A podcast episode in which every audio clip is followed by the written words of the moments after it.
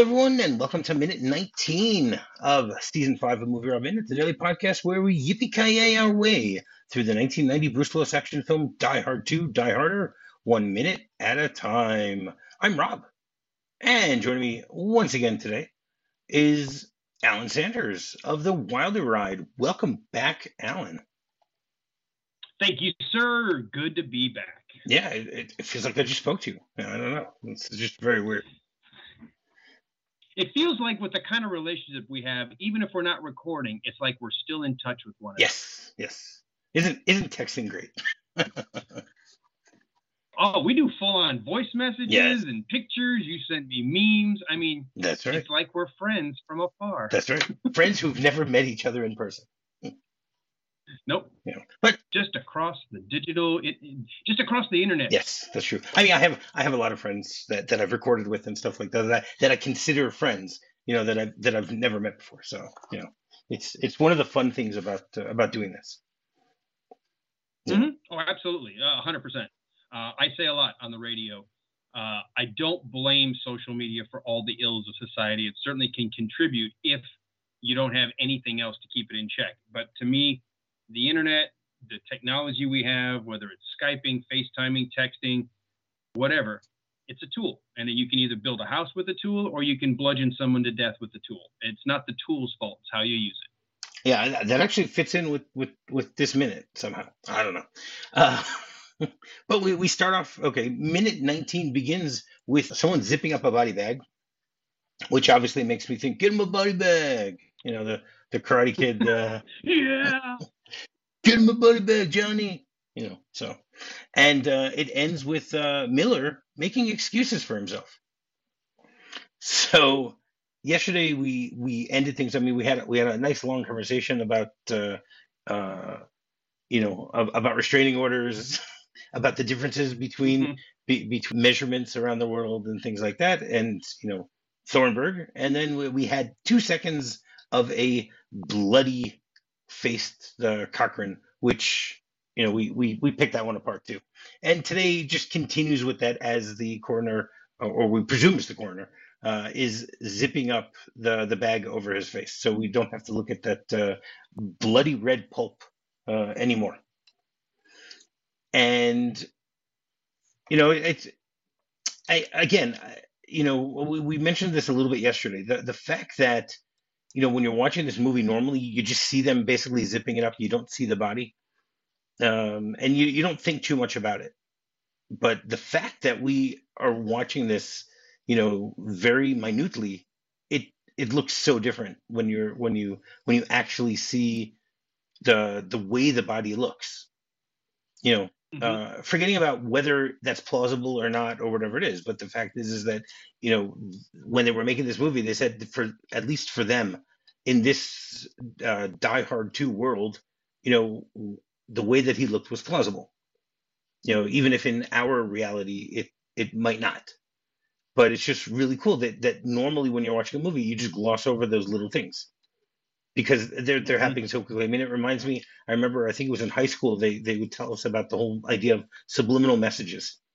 You know how uh, in the '70s, you know, before subliminal messages started getting banned, you know, they used to put in like a few frames in movies with uh, popcorn or like a coke and stuff like that and, and people would their their minds would see these things and they would be like hmm i'm thirsty or i want to go get some popcorn or I mean, the the famous one was is there was a, a poster of Farrah Fawcett, you know, around the Charlie's Angels time, where they somehow subliminally wrote in her hair, you know, the word sex all over it, and you know, it it hmm. obviously uh, made people want to buy the poster, or made probably young men want to go buy the poster to to be a little more uh, exact yeah. about that. But you know, so so this is a way to show us something you know that our minds will will will see and it will just quickly register and move on you know anything like that. But when you're when you're looking at it the way we are that's completely different ballgame. And i wonder if maybe that's why they overdid so much of the red paint slash blood that we talked about yesterday because you get such a brief glimpse your mind fills in a bloody mess. You just assume a mashed up pulp. Right. But when you freeze frame it it looks kind of fake. Right. Okay. I mean that, that's fair. That, that's fair that they would do that. Um, and then uh, we we get a the, the the the camera pans up a little bit, and we see John just looking on. Uh, you know, looking looking at his uh, handiwork, needlepoint, as uh, you know he states later on in, in the movie, and and then uh, the the the cop, you know, uh, I think I think his name is Carlson, comes over to him and goes, "Sorry, Officer McClane, I had to check. Here's your piece and shield back." And he says, "Thanks." The fact is, is it's it, it's nice that he's that the cop is apologizing. You know that that he realizes the mistake he made. I mean, again, it was needed for the plot in order for Miller to get away. You know, you, you always have to have that one guy that you let get away in order to go, you know, Mhm. tell tell the big boss, you know, that there's, there's someone causing problems here. You know, that type of thing. Uh, so they they found a way to do that, and you know, at least the you know the Carlson is is is apologizing for this type of thing, and and he says to to John, "Here's your piece." Okay, now do you colloquially do you know what a piece refers to? I mean, not just what they're talking about here. In Mhm. general, there's a whole bunch of different. I, I looked it up and I was shocked. There's so many things that a, that the word piece could mean. P I E C E. Well, okay. Well, first, the way we're using it here, your piece in a cop is going to be Right. your gun. Correct. But yes, you're right. There's piece can mean a lot of things depending on the context. That is correct. That is correct. Um, what, other what other things do you think it could mean, depending on the context? I mean, when you're in high school, you're in high school. You're hoping you might get a Okay. piece. Right. That's one. What else? Obviously, when you're talking about something as easy, it's like uh, either a slice of cake or a piece of. Okay. Piece when uh, you know you're going to give somebody a piece of your Okay. mind. Uh, you're going to share with them something. Gonna, you're going to you know crawl them over the carpet, if you Mm-hmm. will. You're going to. It's never good when somebody says, "Let me give you a piece of my mind." It's not because you did something good. Right. It's usually you're about to get dressed down. Uh, let's see, what else? Peace.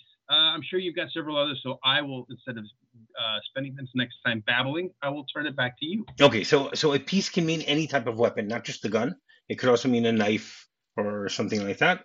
Um, it can actually be referring to um, drug paraphernalia. Uh, most commonly, Really? uh, mar- marijuana and and uh, a lot of times a pipe. You know, a, a, a pipe that you would smoke uh, drugs out of.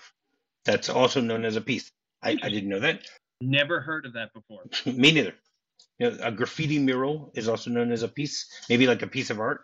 Maybe that's the the idea here. A piece could also mean Mhm. a place somewhere, you know, that that that that you you know your home or things like that. I I don't I don't think I've ever heard that in context. It's interesting that that's what it is. Uh, it also could mean a piece of crap. You know, it's the short.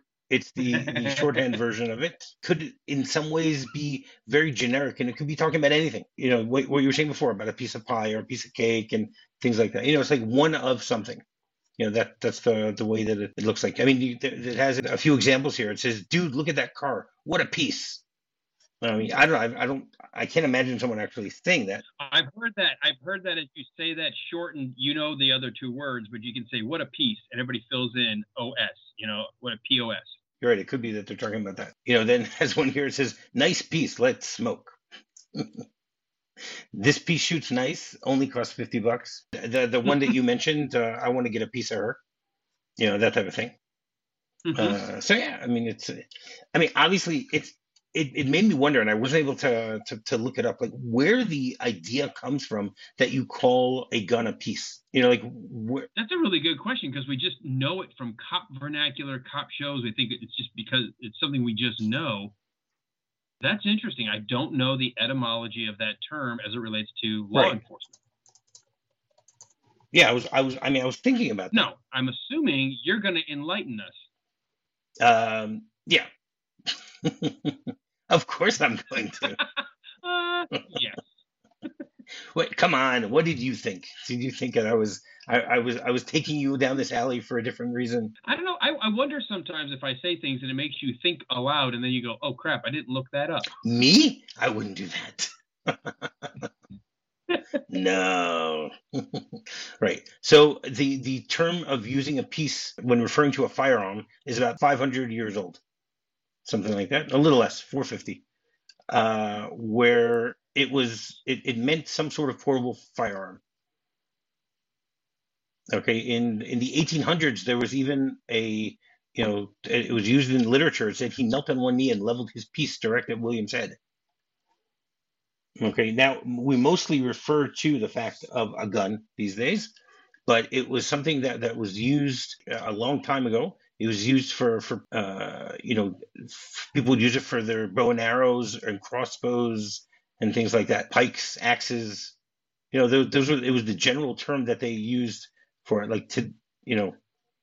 I, I, I guess I guess it comes down to just instead of having to explain what type of weapon you have, he says, "I'm gonna chop your head off with this piece." I don't know.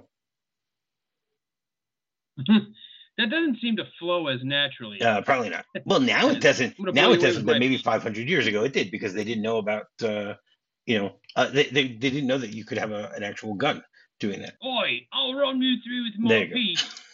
maybe. so, yeah, I don't know.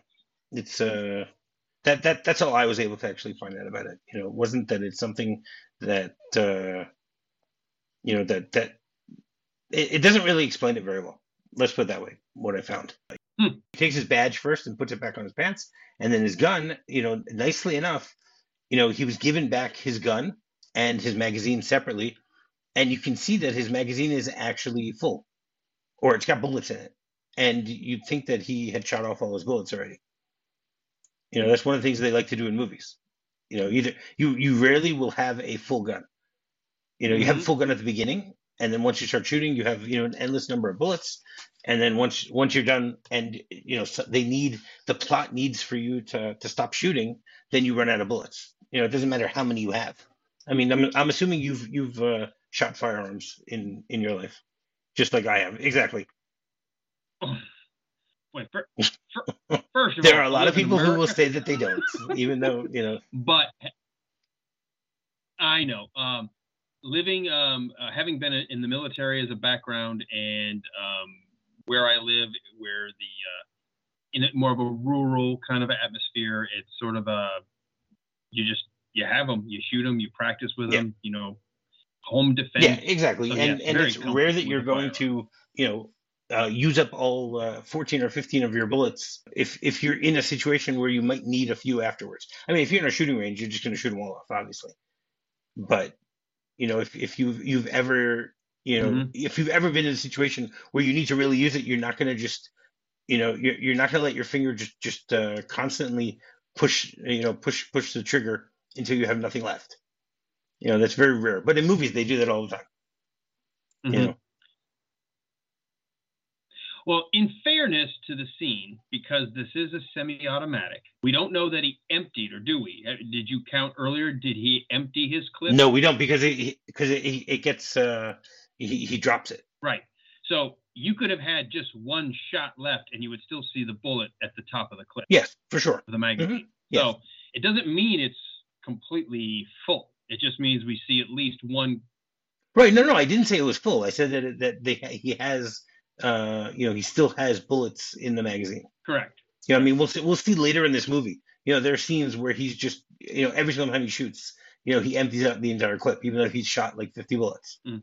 You know, then he empties out the clip, and then he's got to put a new clip in. You know, you like mentioned you know, the, the, it, the magic it, bullet theory of movies. You know, you have mentioned this, and it is something that's a staple of action movies. So I really do appreciate when I see movies where they take time to reload, they take time to find cover to drop a magazine, or, you know, pull out a new one from their belt and load it up, or they start talking about last one, you know, and at least there's a cognizant effort for some sense of reality that these aren't infinite fire weapons. No, I, I, I agree, but it, goes back to the whole idea that, you know, what, what you're dealing with here is, um, you know, that even if they have to reload, they're not reloading at the point where you would normally expect someone to reload.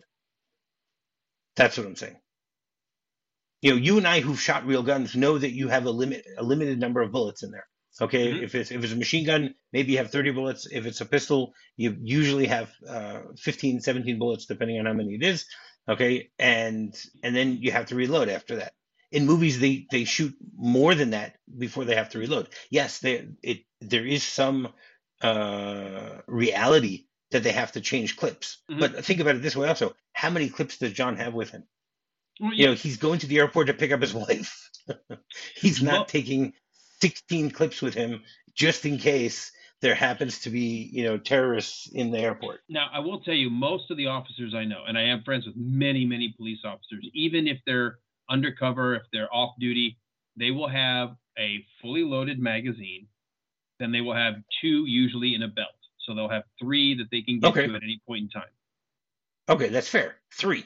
John has much more than three on it. we never, we never have that boring scene where he goes, "Okay, hold, hold, hold on, I got to get my box of bullets out of the locker and re-push them into each of these to then restock my my supply." We never have that reloading scene. Not not the stocking Correct. of the bullets in the in the in the magazine. Correct. Exactly. That that's my point here. Yeah. But So- that, that would kind of okay. slow the movie down. We never, we don't generally see actors, you know, stop to use the bathroom or take a nap. Right. But I know what you mean. Right. I, I guess my comment was I appreciate movies that try to give us the sense that they're aware that they have a limited supply. And I like when they try to do that because there are some silly movies from the 80s, especially, where who, who nobody knows bullet counts. Nobody was paying attention. You know, they just fire nonstop. They're, they're like the, the, the blasters in Star Wars. You just keep pulling the trigger. Okay, but that that's a little bit more uh, plausible, you know, less than Star Wars because you don't know if they're if it's something that's limited.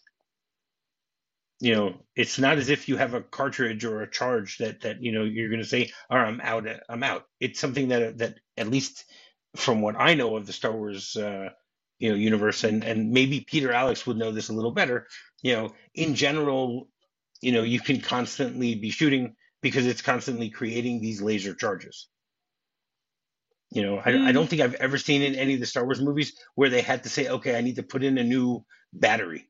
You know, that type No, they don't. But the funny thing is, when you look at the gun designs, if you have any of the Star Wars visual catalogs or you read about them, they all have clips and that they actually shoot energy bolts that they actually have to be restocked. But they never, ever in the movies show you doing it. But the guns are There designed to have a clip. Okay. In fact, uh, Chewbacca's bandolier strap is to help reload his crossbow. I'm like. Which How which we also never work? see him do. We've Right. never seen him do that.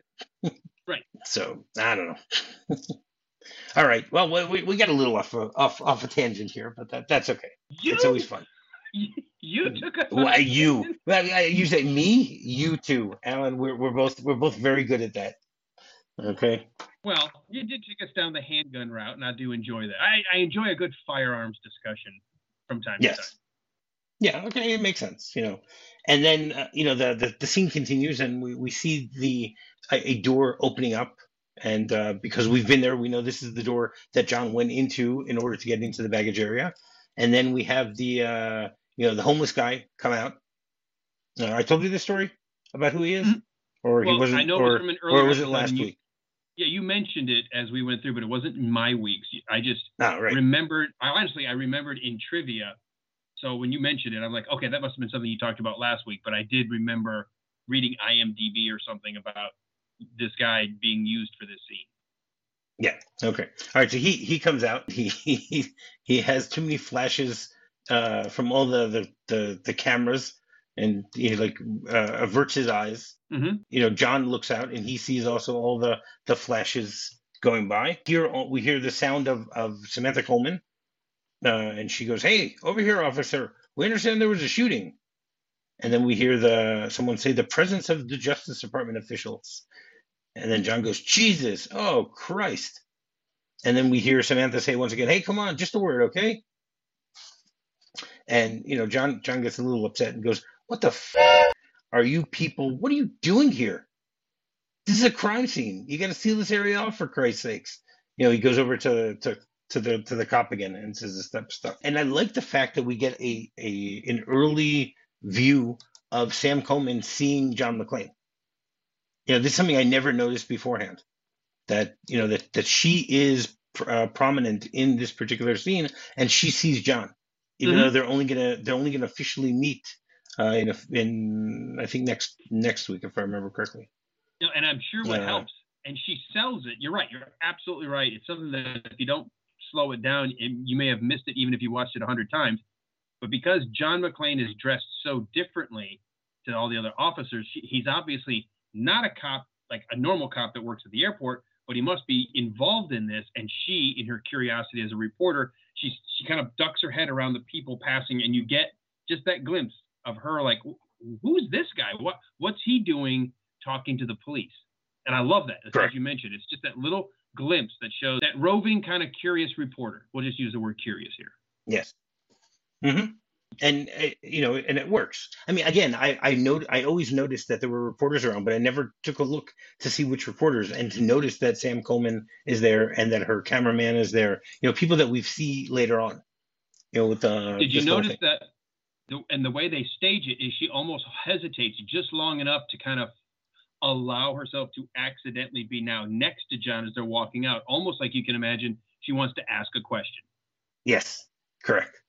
And and there's we get like a fraction of a second where she's just she's staring at John at like second 23 or 24. You know, you can see that she's just staring at him as he's mm-hmm. talking to, to to to the cop and you know where he's saying this is a crime scene you got to seal this area off you know so so that works also and you see a whole bunch of people just uh, you know standing around it's it's definitely uh, people rubbernecking here. No question about mm-hmm. that. You know, there's there's something going on in the airport. Let's find out what it is. Ooh, the coroner's here. you know. Now I got a question for you because we made a point of talking about time and how did you not notice? We talked about on the plane. How did you not notice that uh, Thornburg is on the very same plane? Had to have been on the plane. Had to have seen him if he got on the plane at the same time. How mm-hmm. did John McClane not notice and not hear the gaggle of reporters because he only pretends like they just are aware that they all of a sudden just showed up the minute the door opens. You know that you would have had people taking pictures of the outside of the doors the whole time, just getting ready to get a shot. You know that they were making noise. It's amazing how all of a sudden it's like the reporters being are just there. Right. You know, that, that's just uh, you know, everyone's heard they heard the rumors. You know, there's there's a dead body around here and it's a great line, but when you think about it, if John McClane is truly worried about the crime scene, he would have noticed and heard what what are these reporters doing starting to gather? You need to push this back. You you would have thought he would have advised to control the crime scene before leaving. Right. That's but, true. But, again, but, but who would he have said that to? You know, because again, he's well, yeah, but but who's he and who are they? You know, that type of thing. Right. You know, he's, he's not going to give them orders. They just found out right now that they're just believing they're they're believing him that he's a cop. True, true. It took him that long to find his wallet. I, I still, I think because it was on his way to Cleveland. Yeah, I still think the the John McClane had this been real, even if without his badge, he would have been arguing at least. You, know, you, you guys should know better, but because it's a movie in real time, real speed, it doesn't bother us, and it shouldn't bother us. If we're that focused on the fact that why did you not make a, comment to reporters earlier, uh, then we're missing that the, this movie is just clipping along and keeping our engagement. So uh, right. I, am not pointing it out as a problem. I just think it's an interesting thing that time-wise, he would have had plenty of time for those reporters who had gathered from afar to show up there to be saying, "What are you guys doing, letting them gather here?" But it does work at the speed at which the movie's played. Correct. Yeah and then you know we see we see John start uh, you know then you know after he talks about the crime scene so the the answer that he gets is well that's up to the captain. He goes oh it's up to the captain. Maybe you better take me up to the captain then huh? Love it. Love the sarcasm love the snark. I will be honest with you. I said this to you before we even went live. Of all of the characters of all the movies if i had to pick the person who's got the same kind of snark or sarcasm that generally bends people the wrong way. I usually leave people with a bit of a ugh. John McClane. I have I have an identical sense of that sarcastic humor, and my wife was like, "Could you just just not say anything?" I'm like, "I can't help it. I cannot help it, especially uh, uh, when when a stupid situation presents itself. I have to comment." Okay, that it makes sense. That, that's you know that's Alan Sanders for you. Uh, That's me. Let me give you a story. Yesterday, here's an example. I went to one of these um, uh, supply companies, Tractor Supply. We were picking up some things for our garden in our backyard. And one of the things I had to get was some cattle fencing, a piece of 16 foot by 4 foot, which we have to bend to fit in the back of the truck. And the lady said, Okay, the last thing we need to get for you is your cattle fencing. I'm like, Okay, cool. She goes, Just wait here. And I was sitting in my truck and I was sitting and I was sitting and I was sitting. Like 15 minutes goes by. I finally go inside. I'm like, uh, were you guys gonna bring me? She goes, oh, they didn't get it to you. I'm like, no.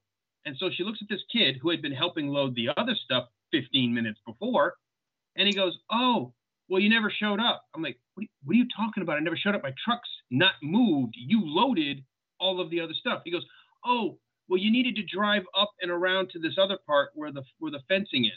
So tell like, me that. Me get, I was like, exactly. I said, well, here's a tip for you. If you don't tell the customer that, it's impossible for me to know it. And he goes, oh. I'm like, I'm, I'm like, and it was like I couldn't help it. I, my, my my sarcasm. I'm like, well, if you don't say it, it's impossible for me to know it. Wow. yeah. Yeah. Well, that, you know, that's the idea that the, the customer is always right. especially when yeah, they, sure especially when they tell you that that that they're an idiot. You know that type of thing. I uh, I'm sure I was well talked about when I left. like, oh, that guy. Man, that guy was a jerk. He said he said I was supposed to tell him. Like, like he didn't know. I mean, come on. he should have known that for himself. yeah. Anyway, I'm looking forward to being back there to pick up some more stuff that uh, they didn't have in stock, and then I'm waiting for it to get delivered. That'll be fun. Okay, but what's good is is that you you've actually learned now that when when you go there, you need to mm-hmm. to you know you need to explain it to them like they're a first grader. Right. You know? Like I'm talking to Thornburg. There you go. There you go. Makes sense. Now, uh, right as as this scene is ending, it's great because you see John and the cop move away, and like John is basically pulling the cop with him. And if you look to to the to the side, you see um, like three teenagers and an old man just standing there on the side, on the the right hand side of the screen, and they all look like they're just staring at Bruce Willis. Now, are they staring at Bruce Willis? Are they staring at John McClane? Or are they just in shock that a that a body just went by? You know, it could be any of the three. Uh, my guess would be that they're looking and they're like, hey, that's the guy from Die Hard. okay. I've never forced myself to look at the edge of the screen, that far right side. You could not have a more staged, fake, all in synchronous head turn. It's almost like you could add a cartoon sound effect of as he walks by. It's the most overly done head turn at real speed. It's ridiculous looking. Correct. I've never, yes. I've never noticed it before. it's like the director said, as they pass, make sure you keep eye contact. And, and they, oh, okay, we'll do such a good job. We're right here. We're up in the front. We were probably extras all day long waiting for during these crowd scenes. And this is our chance. We were pulled up front. We're going to get camera time. and then you get Renny Harlin saying, okay, three, two, one, turn your heads. Everyone turn your heads. Wow. You see, nowadays, uh, if you know movies that that are using uh, CGI and special effects and stuff like that, they're you know they're going to be directing people in front of a green screen and say, okay, now turn your heads. But here, there's actually something there, and they do that. yep. So I don't know. It's just that, yeah. Nice, yeah. nice, funny detail to point out. I like it. Yes, I, I like it too. and and as the, the crowd moves away, we see a sign in the background for budget, budget rent a car. Okay, so do, you when what year do you think budget rent a car was uh, was created, was founded? I'll go with the 60s, somewhere in the 1960s. Not, ninth, very close, 1958. Oh, okay. Okay, I, I I give you credit for that. You know, we we do we do have a, a little bit of a uh, uh, you know, there's a, it, it, it's I'm grading on a curve, okay, good, good. so it's okay. I just need it, it, it's a grenade. I just need to get close to the target. That's right, correct. That makes sense. And so it was it was uh, opened by a man named uh, Morris Mirkin in L.A. in 1958, and he started with just having 10 cars and the the reason that they named the the company budget was because they wanted to undercut all of the other uh, rates of the other car rental companies. Uh, you know, by charging less daily and charging less per mile and stuff like that. And then he was joined by by a man named uh, Julius Lederer a year later, and the, the two of them started building up the the company. And you know, they start out with ten cars. How many uh, cars do you think they they have Uh, I'm sorry. How many locations do you think they have? The number of cars is there's no way of, Right of now? really knowing that because I mean, just about every airport probably has a. So, I mean, I don't know how many airports are over 600. there's probably more than 600 airports. There's only 600 airports in the U.S. I would think that there's even more than that. Well, Um, well, there's 50 states. That'd be more than 10 airports per state.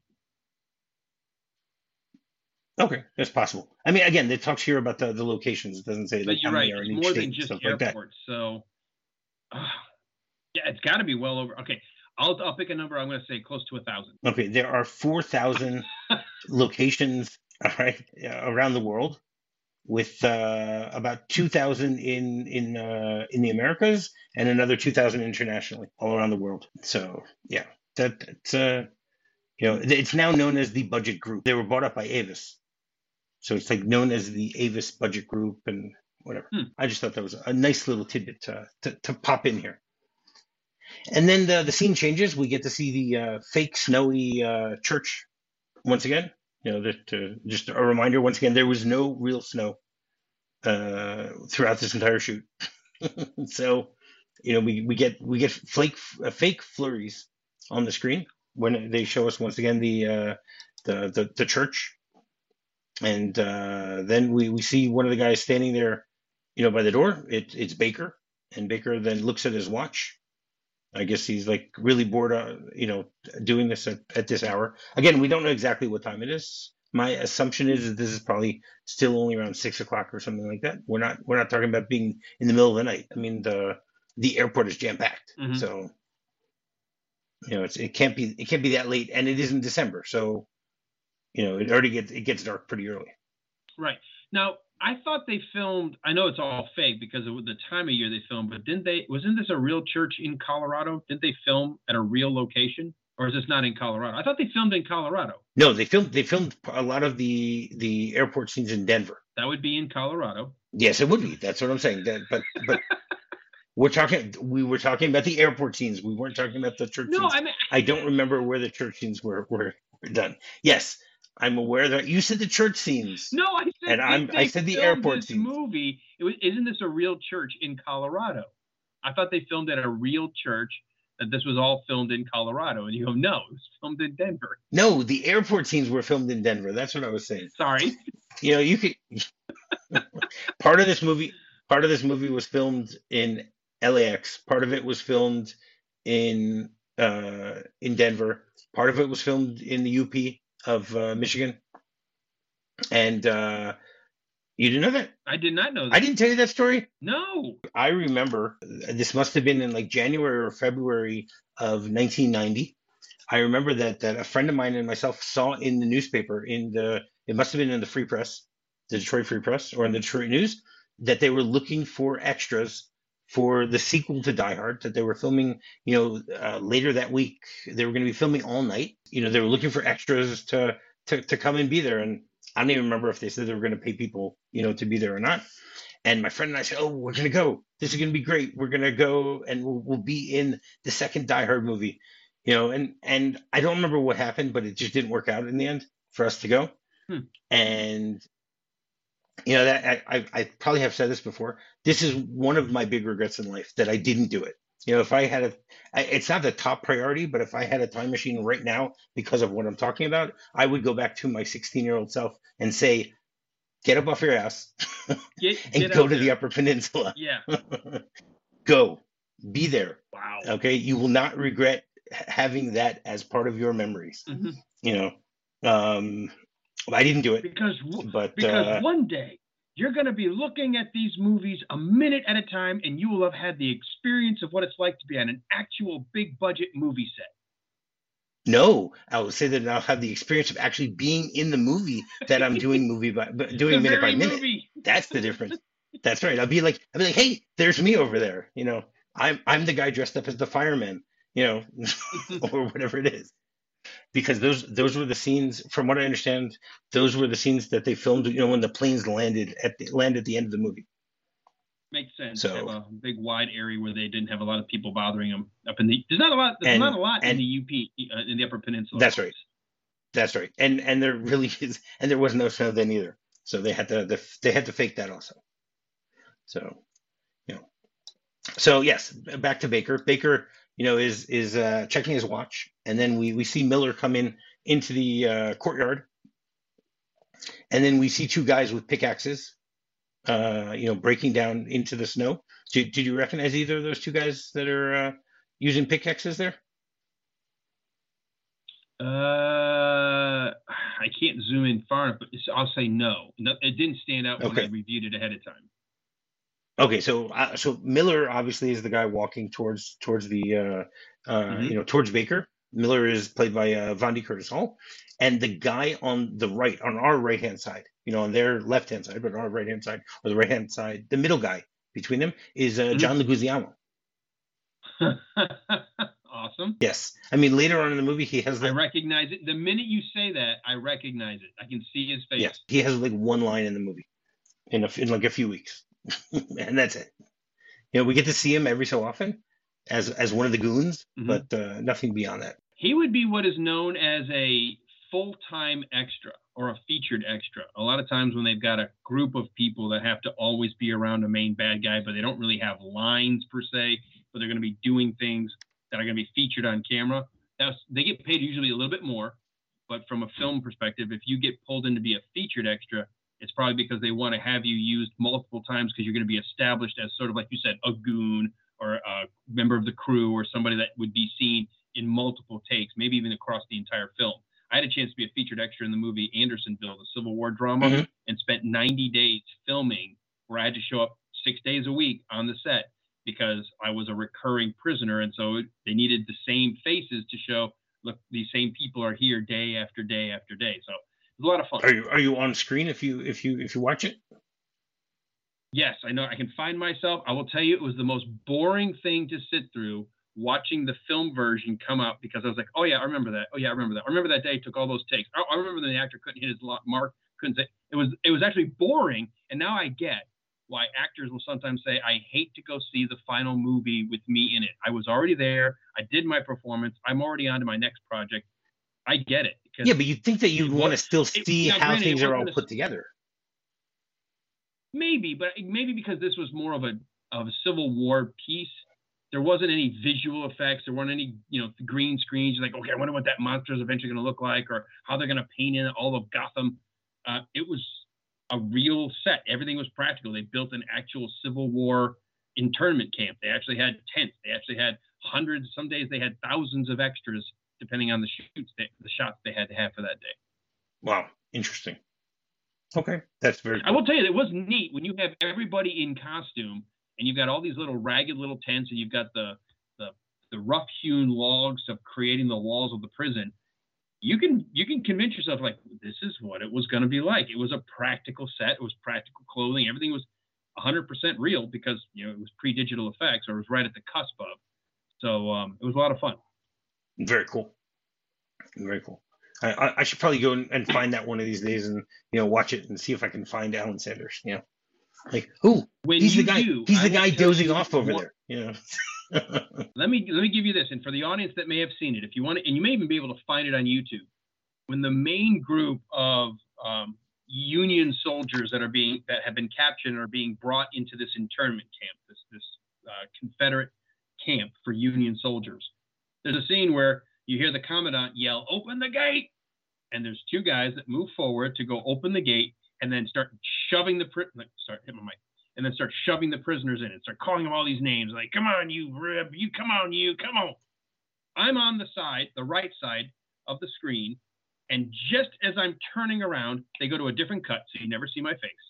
And then when you see me from behind shoving them, they dubbed somebody else's voice, so they didn't have to pay me for my dialogue. Oh, that's annoying. Yeah, I didn't know that. I was like, oh, I'm going to be in the film. I am, but you don't see it's me because of the way they cut it. And if it wasn't for me knowing, it's not my voice. You would never know. You you you can't tell because they they dubbed somebody else in. Oh wow! Is it this is the version from from 1996? Yeah. Oh, okay. Yeah, this was shot in Georgia. Okay, no, because the, the version from 19 from 1970, you know, the one that won the Emmy had uh, you know William Shatner and a, a whole bunch of other famous people. But I don't think you were in the one from 1970. no, I was just born. I'm aware of that. But uh, I, w- I will tell you the my my claim to fame is uh, I say claim to fame. My my story I love to tell is one of the guys that was in it was Bill Sanderson, the guy that was in Blade Runner, the guy that was in uh, the uh, Bob Newhart show. He was Larry, and he's like, "Hi, I'm Larry, oh, wow. my brother Daryl, my other brother okay. Daryl." One night we were doing a stunt shooting, and I was on the stunt team because I was young, and I was like, "Hey, I can play fight and all this stuff. It'd be kind of cool." Bill Sanderson missed his mark and literally hit me full on land. Like we went down, he landed on top of me. I'm holding him as we fall to the ground. He's on me. Bud Davis, who had just got done doing all the stunt work for Star Trek Generations, the first Star Trek Generation movie, mm-hmm. he comes over and goes, he goes, Bill, you okay? You okay? He's like, yeah, I'm fine. But what about what about the? He goes, oh, don't worry about him. He's a stunt guy. We don't worry about them. We worry about you. You're the actor. I was like, thanks, thanks. At least I cushioned your fall. but he was really cool about it. Great guy to work with. Lots of fun. Oh wow. Very cool.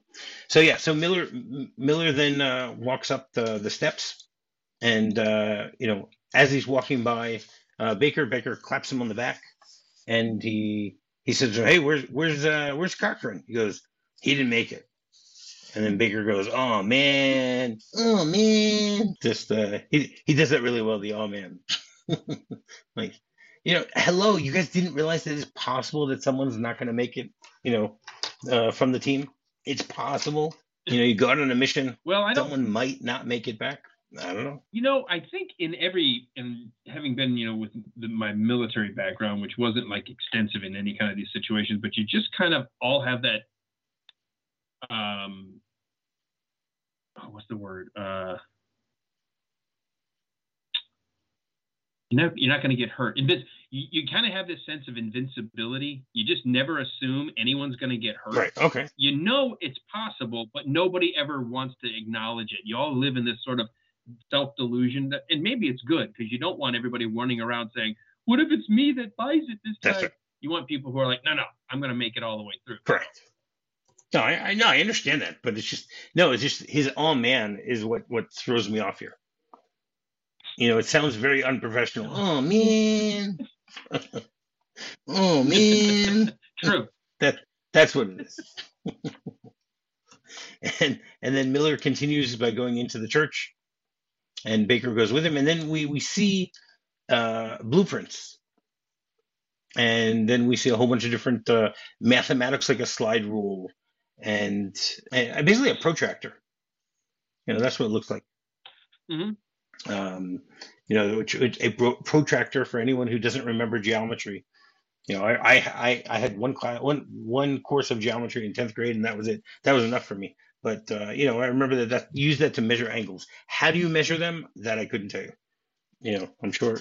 and and that is why I never did anything that has anything to do with mathematics in my life. you know. That's so funny because uh, I do a lot of construction, and learning how to use a speed square is basically a protractor for construction. Okay. And he's got a compass too. That's right. And it's not the compass. I remember we used to have compasses where you had to like screw in the pencil on one side. right. You know. Yep. Um. So so and and it's also really cool if you look at the blueprints. So he has something that that's circled and it says not used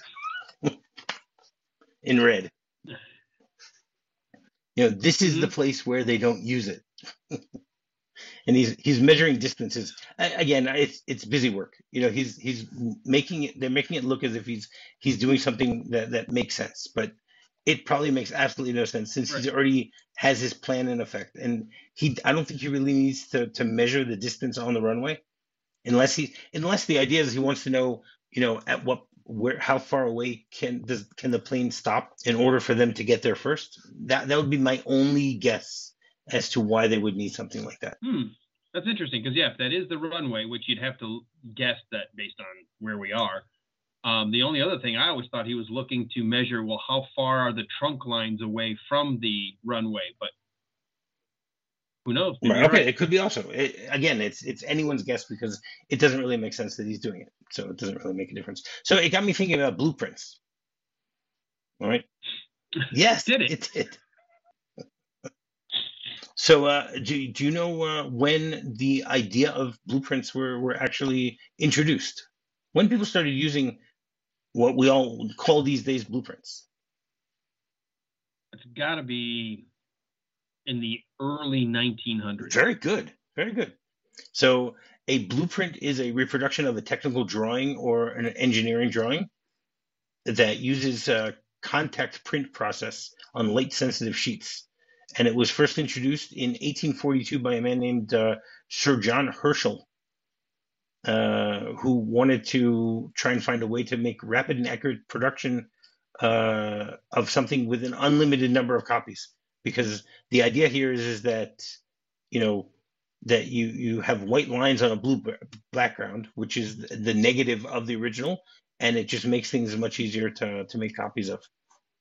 And you know, and you still get an idea of what you're looking at, you know, that type of thing. The term blueprint is used for for many different things, not just what uh, you know what it was originally uh, designed for, because they use it for you know if you can refer to any like floor plan or actually any type of plan that you have of something. So mm-hmm. you know, plan of an airport, you know, would be would be a blueprint also. But can't you also use that term synonymously for having a plan? Like we're going to have a repeatable plan. What's your blueprint to Correct. get us out of this? Mm-hmm. You know, what's your blueprint to uh, to get our to get our, our goods to market faster? That's right. Okay, that's fair. Um, it, it's a blueprint can also be known as a drawing or a print or a plan. You know, I mean, I knew all about uh, you know uh, architecture, this type of stuff, you know, from from the Brady Bunch. You know, because you you always had blueprints, you know, in Mike's office, and uh, you know, and then you have the. He was always at his drafting that's right, table. That's right. And then you have, you know, the the famous episode where they were in Cincinnati at, at Kings Island. The, they had the blueprints, you know, in the the cylinder. I don't even know what it was called. That got got mixed up with Jan's poster of I think Yogi Bear or something like that, and they all had to run across the park to get it to to Mike in time. You don't remember that episode? That's one of my favorite episodes of the Brady Bunch. No, I remember. No, I remember. I remember. I'm nodding oh, my okay. head. I know the audience doesn't see it, but yes, I do. I, I do remember that. I actually rewatched it. I think last summer. It was, uh, you know, I, I rewatched the three Brady Bunch trips. You know, you have the first trip where they went to the Grand Canyon. You know, Bobby, Cindy. Mm-hmm. You know, the second one was was when they were in Hawaii with the uh, you know with the with the voodoo idol or the the tabooed idol. And then the third one was when they went to Cincinnati, which I was really upset that it was just one episode. But the the one piece of trivia that I remember from that episode is that everyone the park had just opened when they when they filmed it, and it was you know it was owned by the same company, and that's why they did it to you know they did to advertise for themselves. And they said that that that uh, the people who were really at the park got really pissed off because they kept letting all the actors cut in line in order to get the shots. You know, they'd be like, you know, someone someone could be waiting mm-hmm. an hour to get on the roller coaster, and they're like, "Oh, wait a second, you have to wait now because we have to do three times now uh, to film, you know, to, to film the cast of the Brady Bunch." So blueprints are, are not used that much today uh, because they, you know mm-hmm. it was it's been replaced by digital computer uh, construction drawings and stuff like that. So you know, we we we have our, our good friend, uh, you know, Colonel Stewart, who who's looking at the blueprints and then he looks over at Miller and he says to he, he says to him, uh, "You're late." And he goes, "We ran into trouble, Colonel. Some cop. He killed Cochrane." And you know, Stewart does not look pleased at this at all. No, no, no, not at all. And uh, no, he's a planner. That's right. And we're gonna have to wait until tomorrow to actually find out, you know, how he's going to react to this. But the thing I find really, really cool is is is that right as Miller shows up to Stewart, you see like some snowflakes fall on the blueprints, and you know maybe that's what pissed uh, Stewart off. You know, you just put snowflakes on my, you know, your snowflakes are on my blueprints. Your blueprints are on my snowflake. Well, I was going to ask you because um, I saw that nice little detail. And are we supposed to suspect that the church is dilapidated enough that some of the snow was actually coming in, or are we supposed to say that that, that, that fresh snow falls off of our our our, uh, our, our it comes off it comes off of, our, uh, I believe it comes guy. off of Miller's uh, jacket. Maybe he like you know shook it off his jacket. how could how could I piss off the colonel? Like snow that would be falling from the. how sky. can I piss off the colonel? Hmm. I don't know. You brought snow onto my blueprints. Yes. That's right. Um, and that that's pretty much everything I have for for for this minute. You have anything else for the minute before we get into the script? No, no, I'm good. I'm, I'm actually looking forward to seeing how this plays out tomorrow and wraps up uh, at least Yeah. my week. That's right. We're gonna have to wait and see about that. So basically, the the, the script is is pretty much uh, the same as what we have uh, in the movie itself. Uh, I love how it says here that uh, you know airport police and cor- the coroner's people are about to make off with with the body on the gurney, and the media now drooling over their new story drops right dropped right into their laps. You know, meaning that uh, you know the, these reporters were there for Esperanza, and now they're dealing with somebody who's you know, now there's a death on camera. And the dialogue between uh, McClane and, and the cop is exactly the same. And when, uh, you know, Baker and, and Miller, same thing pretty much happens. It says Kahn and Burke are the guys digging in the yard with pickaxes. And then it says uh, Stewart's poring over maps of the airport. He looks up, nonplussed, wipes away snow that falls from Miller's shoulder to the tabletop. And then he says, You're late. He goes, We ran into trouble. A policeman he killed Cochrane. So, you know, even the script confirms the fact that it was Miller who brushed the snow off of his jacket in order to piss off the colonel. Mhm. All right.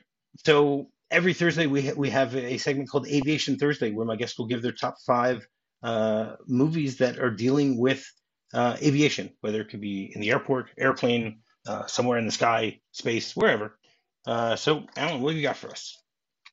All right. Well, we got to start at number five. And, Yes, we do. and because of how goofy it is, and because they were based off of supposed real airline disasters, but they were the Zucker brothers bringing us airplane. Got to put airplane in in the top five. Yes, I agree with you on that. For that very reason, my number four, which I remember watching all of them, and I can't remember what my first one was, if it was Airport 76, but I remember No, there's 77. There's 75 and 77. 75, 77. Okay, then it must I split the difference. Um, it must have been Airport 75 that I saw, and then I remember when Airport 77, I was like, oh, there's another one, and then they had one with the Concorde. Was that 77? Right, that was different? 79. No, that was 79. the okay. Concorde was 79. S- Concorde was 79. 77 was when the, the plane was in the ocean, and 75 Right. is the one where a a small plane hits the the cockpit of of the you know of the So airline. I've seen them all, but I think I saw them in order as they were released, uh, edited for television. Didn't see them in the theater. So Airport 75. Okay, I actually just rewatched that earlier this week, so yes, that was that was a fun one. The next one, and I know you're supposed to go with the classics, but I did not mind the remake. I like I like Dennis Quaid a lot. Flight of the Phoenix. Okay, yes, I, I, I think the Jimmy Stewart one's great. I love how the modern one still kept with the same storyline, the same twist, but I, I think the, the updated one was really, really well done. So, Flight of the Phoenix. yeah, that's something I, I've been meaning to rewatch. I actually was mean I wanted to rewatch both of them at some point because they're they're both pretty good. hmm And uh, number two, I know this is cheesy. I know it is, but it is such a fun movie to watch. Con Air, number two. All right, Jay, Jay and Mark will be very happy to hear that. and, Jay and Mark uh, of, of the la- Con Air. and the last one, uh, because I'm a, a, a pretty big Tom Hanks fan, and I wanted something a little bit more serious.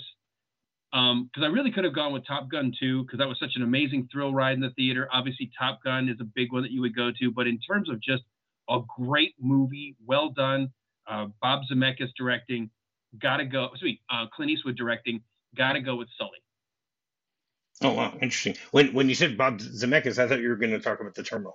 You know, Right, right. no, and then he also he also did the uh, um, Castaway, which obviously only Yes. has a moment on a plane, but was pretty damn gripping. The way he captured a plane going down from the perspective of being inside of it.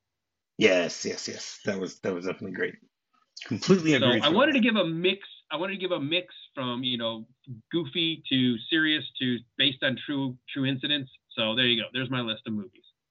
Perfect. That is great. All right, Alan. So you want to uh, once again tell people uh, where they can find uh, Alan Sanders? Sure. If you want to find the uh, the cultural movie podcast uh, that we called The Wilder Ride, we did a Gene Wilder throwback, two movies uh, for seasons one and two. It was Young Frankenstein followed by Blazing Saddles, one minute of the film at a time. Just visit thewilderride.com, look up on Facebook, Twitter, Instagram under The Wilder Ride. And if you're just searching for the podcast, just search for The Wilder Ride. You'll find it. All right, great. And while you're doing that, you can go rate, review, and subscribe any podcast you might be using to listen to the show.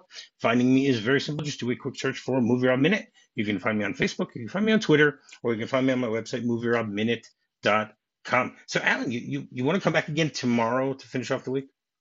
Got to wrap up. Can't you got? I, I got to figure out how this uh, how, how this uh, conversation plays out in the church. Well, the, the the damage is minimal, but the penalty could be severe. Ooh, see, that's uh, so I got to be back. I will. I will be back. I'll right. be back. I'll be back. All right, great. So until tomorrow, yippee ki yay! Yippee ki If you're fond of sand dunes and salty air, quaint little villages.